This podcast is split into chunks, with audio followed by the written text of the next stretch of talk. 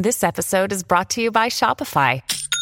Forget the frustration of picking commerce platforms when you switch your business to Shopify, the global commerce platform that supercharges your selling wherever you sell. With Shopify, you'll harness the same intuitive features, trusted apps, and powerful analytics used by the world's leading brands. Sign up today for your $1 per month trial period at shopify.com slash tech, all lowercase. That's shopify.com slash tech. This is Optimal Relationships Daily, episode 1800 Three Ways to Filter Your Friends by Nir Eyal of nirandfar.com. Hello, everybody, and welcome to episode 1800 of Optimal Relationships Daily. I'm your host and narrator, Greg Audino. So happy to have you here. You know, we've been around for a while. The milestones have become pretty regular, but it's still so great to acknowledge how far the show has come how much growth you've undergone as listeners, and the fact that we're still here together making all of this happen. So, as always, thanks so much to all of you for showing up each and every day. And let's keep it going as we tune into episode 1800, courtesy of Nir Eyal, as we optimize your life. Three Ways to Filter Your Friends by Nir Eyal of nirandfar.com. 36% of Americans say that they are seriously lonely. For many people, the solution may seem to be to go out and get more friends. Yet, one study shows that when it comes to friendships, less is more. Quote, Loneliness has less to do with the number of friends you have and more to do with how you feel about your friends. Study author Wändi Bruine de Bruin, PhD of the University of Southern California, said. She also says, if you feel lonely, it may be more helpful to make a positive connection with a friend than to try to seek out new people to meet. Rather than spreading yourself thin with many surface level relationships, you'll likely benefit more by dedicating time to a select few high quality relationships. But how do you decide which friendships to invest in and which to let go of? No one likes to lose friends, after all.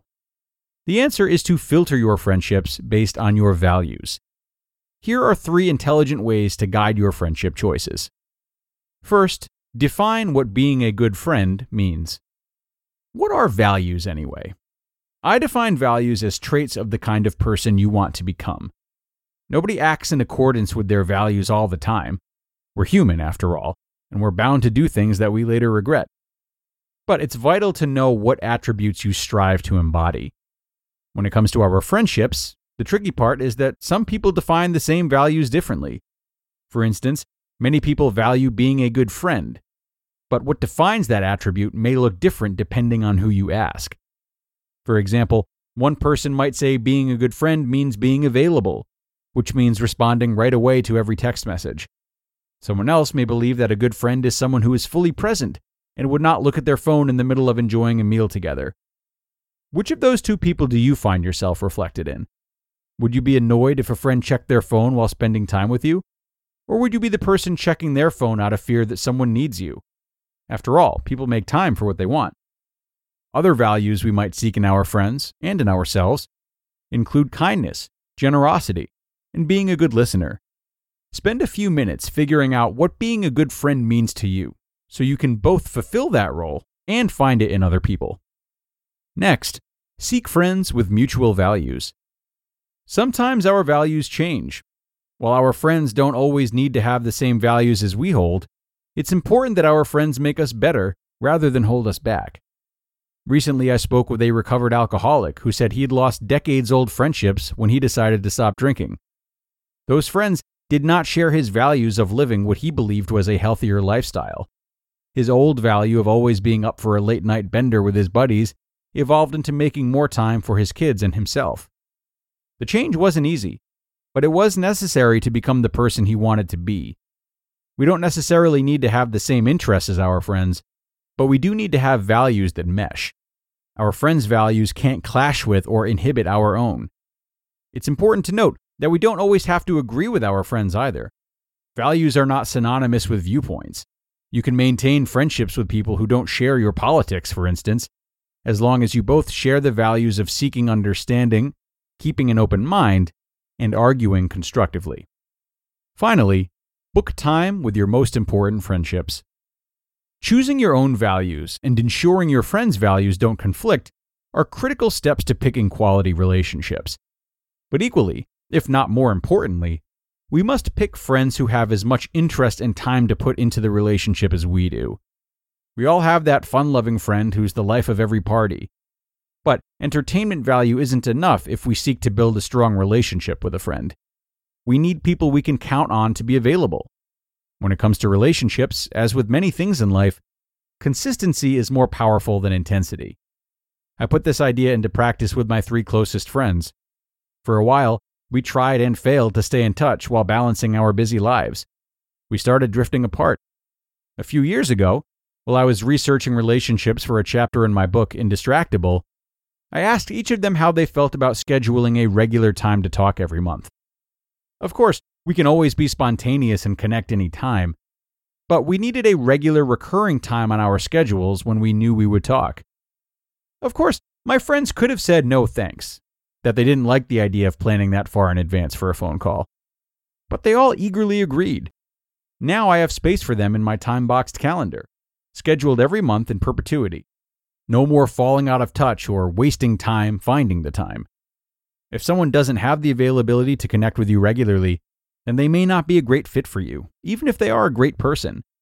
They just might not want to create the kind of deep relationship you're looking for. And that's fine. Consider it a poor fit and move on. Overall, having just a few good friends is better than having many superficial ones. You can take all that time you would have spread among a large network and invest it in the people who really matter to you.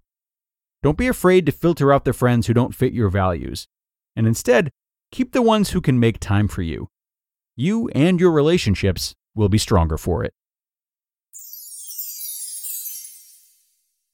You just listened to the post titled Three Ways to Filter Your Friends by Nir Eyal of nirandfar.com. And a great post from Nir today, which we thank him for. One truth that I feel embedded this whole article, though it wasn't directly mentioned, everything but, is the undeniable link between self awareness and good relationships. In this case, good uh, friendships. Based on Nir's values based approach, which I think is terrific, we are limiting our relationships if we don't first take time to get to know ourselves, our values, and what we want out of life.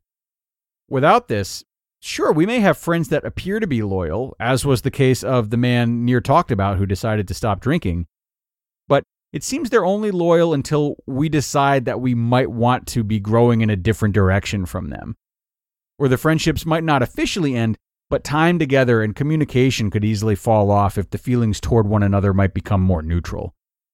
Should this be the case, the friendships were more, you know, probably more experiential, reliant on the same experiences or beliefs as opposed to something less conditional. And of course, unconditional or as close to it as realistically possible is what we want to strive for in all of our personal relationships. So, something to think about as we wrap up episode 1800, everybody. Thank you so much for being here today and 1799 times before. of course, we couldn't do any of this without you. Can't celebrate for too long, though, as episode 1801, our weekly bonus episode, is live now for you to check out as well. So be sure to head over there and listen in. That's where your optimal life awaits.